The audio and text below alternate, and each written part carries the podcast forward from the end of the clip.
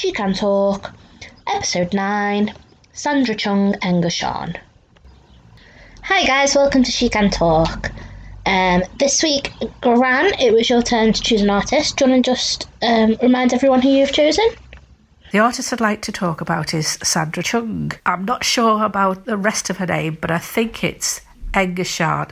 In Sandra's artist statement, she says that movement and rhythm inspire her art. Repetition and movement are really important to her, as she finds this very spiritual.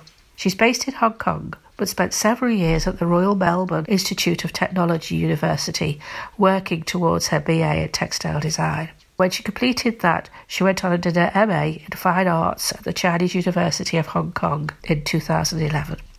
Her other passions are ballet, and she started taking lessons in 2008 and likes the discipline that she has been taught through dance. She likes to incorporate this in her artwork. She works with a range of media like acrylic, Chinese ink, paper, yarn, and fabric.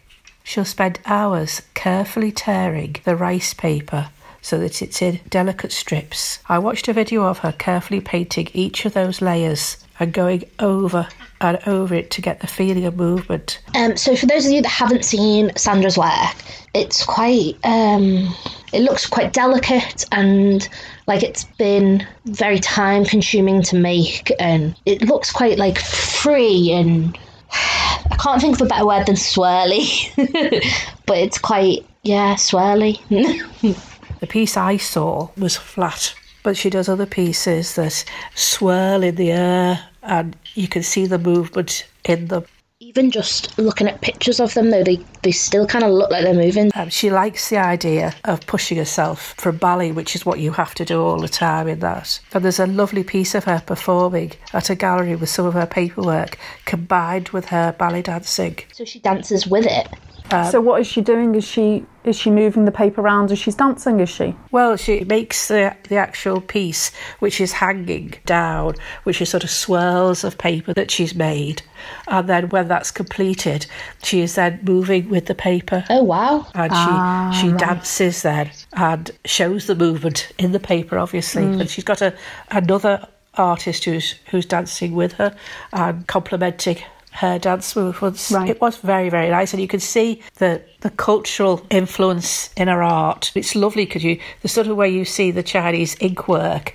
It's got that delicate feel to it, and that's exactly what all her, her sculptures and things have as well.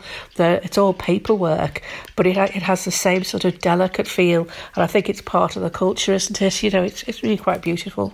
Yeah, the piece I was looking at, funnily enough, is called Moving Ballerinas, but it's not a dance piece. It's these aluminium pieces that are on the wall, and they, I guess, knowing the title, it's the tutu. But without knowing the title, I thought they were the inside of mushrooms. Yes, of course, because you've got the same. Now that I know the, the ballerinas, yeah. I can see the movement on the wall that the dance takes. There's other things where the movement's a lot more obvious because they're hanging pieces that uh, again is either cut or torn. Um, if it's if it's a thicker paper for hanging, because rice paper, of course, is very very delicate, isn't it? So she's she's cut the bigger pieces of paper, but the rice paper she tears.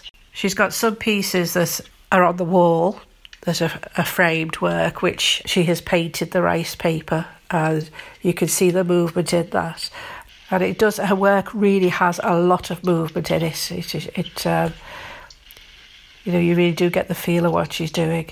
Yeah, it's amazing, isn't it? How she's kind of portrayed that sense of movement, even in the still pieces. She's very talented. Um, but yeah, make sure you check her out because her work's really, really beautiful. Um, I think that's probably everything for Sandra. Um, next time, it's my turn to choose. Um, I'm going to do an illustrator called Rebecca, um, and she runs a shop online called Reconsidered Retro. Yeah, so tune in next time. Thanks for listening.